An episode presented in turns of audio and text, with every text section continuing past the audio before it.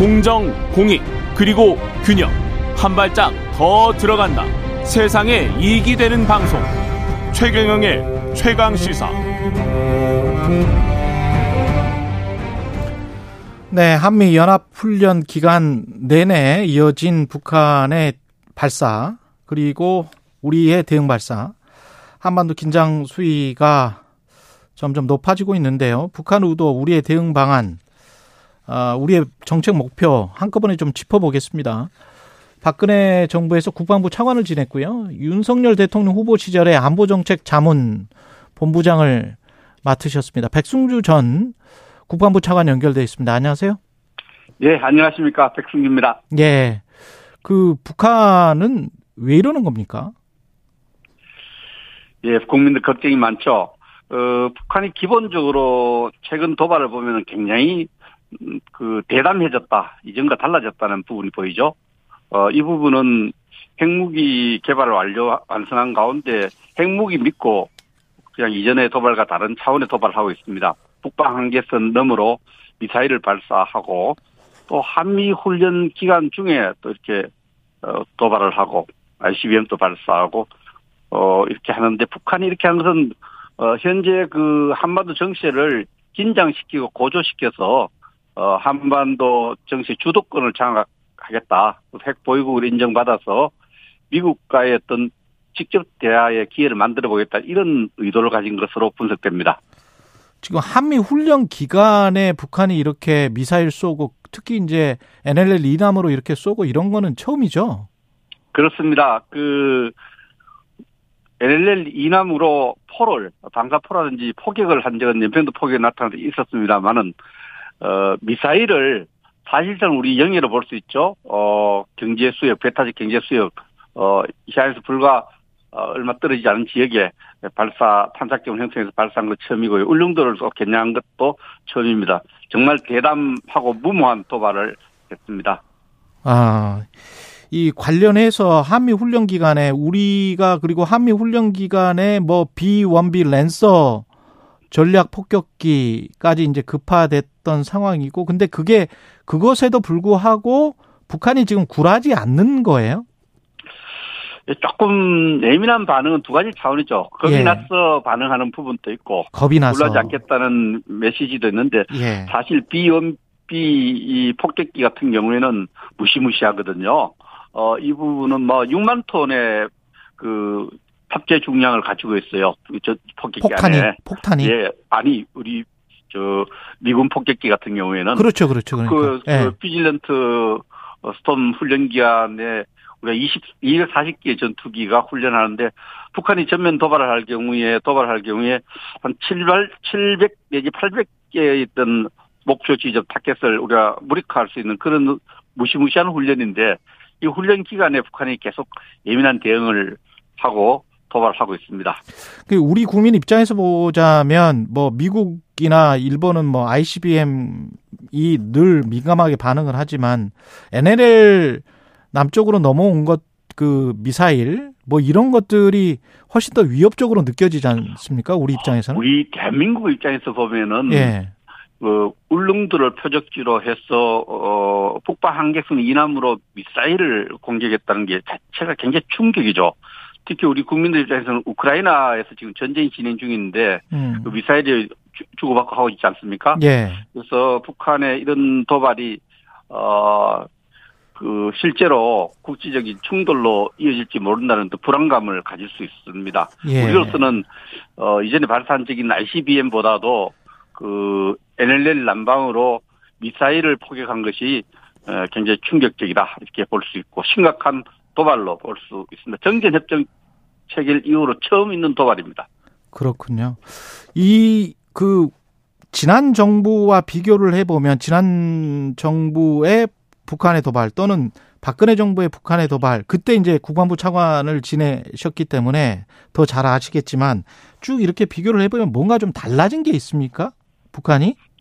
지금 앞서 말씀드렸지만 핵무기 법제화를 9월 9일에 했거든요. 그랬죠. 9월 8일에 9월 9일에 했는데, 핵무기를 언제든지 사용할 수 있다고 이렇게 핵무기를 가진 국가에 이렇게 선언한 적이 없어요. 예. 인류 역사상. 그래서 핵무기를 언제든지 사용하겠다 해놓고 이렇게 겁없이 도발을 하는 것은 핵무기 믿고 저러는 것이 아니냐 이런 생각을 해볼 수 있고요. 예. 근데 그 도발과 대응과 관련해서 보면은 박근혜 정부 때 가장 심각한 도발이 2015년 8월에 목함 지뢰가 있었죠. 그랬죠. 맞아요. 우리가 북한이 예. 가장 두려워하는 것이 자유사조가 북한에 도입되는 거거든요. 유입되는 거거든요. 예. 그때 우리가 확성기 방송을 틀어서 북한에 대응했더니 북한이 거의 굉장히 저자식으로 나왔죠. 대화를 하자고 구걸해서 또 합의를 해서 자기들이 사과를 하고 그렇게 했고 문재인 정부 때는 다양한 약속을 했는데 약속을 하자마자 아예 지킬 의도가 없었던지 계속 약속을 어겼지만 굉장히 북한 눈치 보고 북한의 굴욕적으로 대해서 상황을 관리했던 그런 측면이 있습니다. 근데 이제 지금 윤석열 정부는 문재인 정부가 했던 북한에 대한 태도, 굴욕적으로 북한을 잘 달래서 평화를 관리하겠다 이런 인식을 벗어나 있죠. 북한이 기본적으로 북한에 대해서 아마 박근혜 정부, 이명박 정부와 비슷한 스탠스를 갖고 북한에 대해서 뭐 강대강이라는 표현 맞지 않습니다. 북한이 도발하면 도발에 대해서 우리가 항상 응징보복할 의지와 능력을 보여줌으로써 북한의 생각을 바로잡으려는 이런 정책을 추진하고 있다 이렇게 볼 수 있습니다. 그럼 굴욕적으로 달래지 않고 지금 이제 문재인 정부를 비판하시면서 그때는 이제 굴욕적으로 북한을 달래는 정책을 취했다라고 말씀하셨잖아요. 예. 그러면 이제 윤석열 정부는 어떤 정책을 통해서 어떤 정책 목표를 가지고 있습니까? 지금 담대한 구상이라 해서 헌법 정신에 맞게 예. 북한이 북한 핵 폐기를 결심할 경우에 북한이 필요로 하는 여러 가지 경제 지원, 남북관계 개선할 준비를 하면서 예. 그러면서도 북한의 도발에 대해서는 군사적 도발과 또 핵 무장력을 강화하는 데 대해서는 우리가 군사적 차원에서는 그래서 엄정하게 냉정하게 대응하는 이원적 대응을 하고 있죠. 그래서 이것이 지금은 북미로 올 때는 두 개가 같이 갈 수 있겠느냐 생각을 할 수 있는데 예.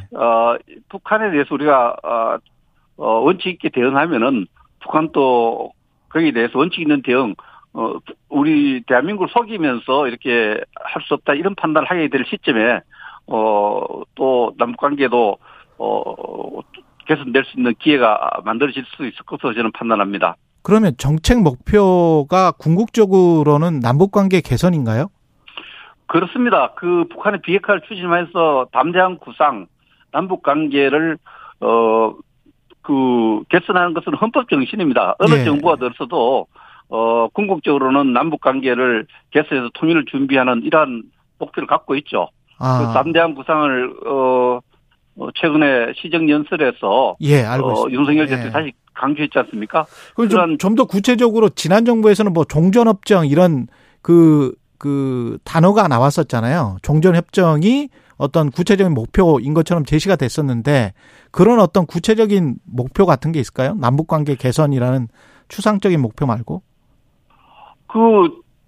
가장 구체적인 것이 지금 담대한 구상 속에서 북한이 비핵화를 하면은 여러 가지 남북관계를 개선하겠다. 또 인도적 지원은 해가겠다. 이런 게 절차적 목표죠. 그래서 통일을 준비를 해가겠다는 이 목표인데 이것이 손에 안 잡히고 지금 북한이 도발이 계속되고 긴장이 조성되니까 좀 묻혀있는 부분이 있어요. 그러나 이런 어려움 속에서도 그런 정책 기조를 유지하고 있습니다. 그래서 북한에 대해서 속지는 않겠다는 거죠.